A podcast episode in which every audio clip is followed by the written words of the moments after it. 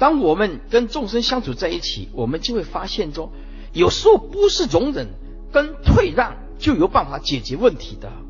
这个世间它就是这样子的，众生吃掉你的时候，对，他还看不起你呢，说你是弱者呢，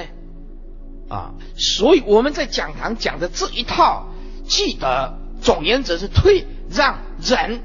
但是大原则是智慧，该硬的时候就是要硬。看什么时间跟空间要拿捏的准，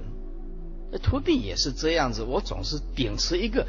不要太过分就好。能够出家太不简单了，师傅珍惜这个因缘，能够我们活活在一起流通住大家，我就像一个家长，你们就像就像我自己的儿女一样的啊。所所以说，大家有一年住在一起，为什么不珍惜嘞？是不是为了一点小知见这样吵不好？所以啊，该硬的时候就要硬，该软的时候就要放软，软硬当中要保持一个平衡，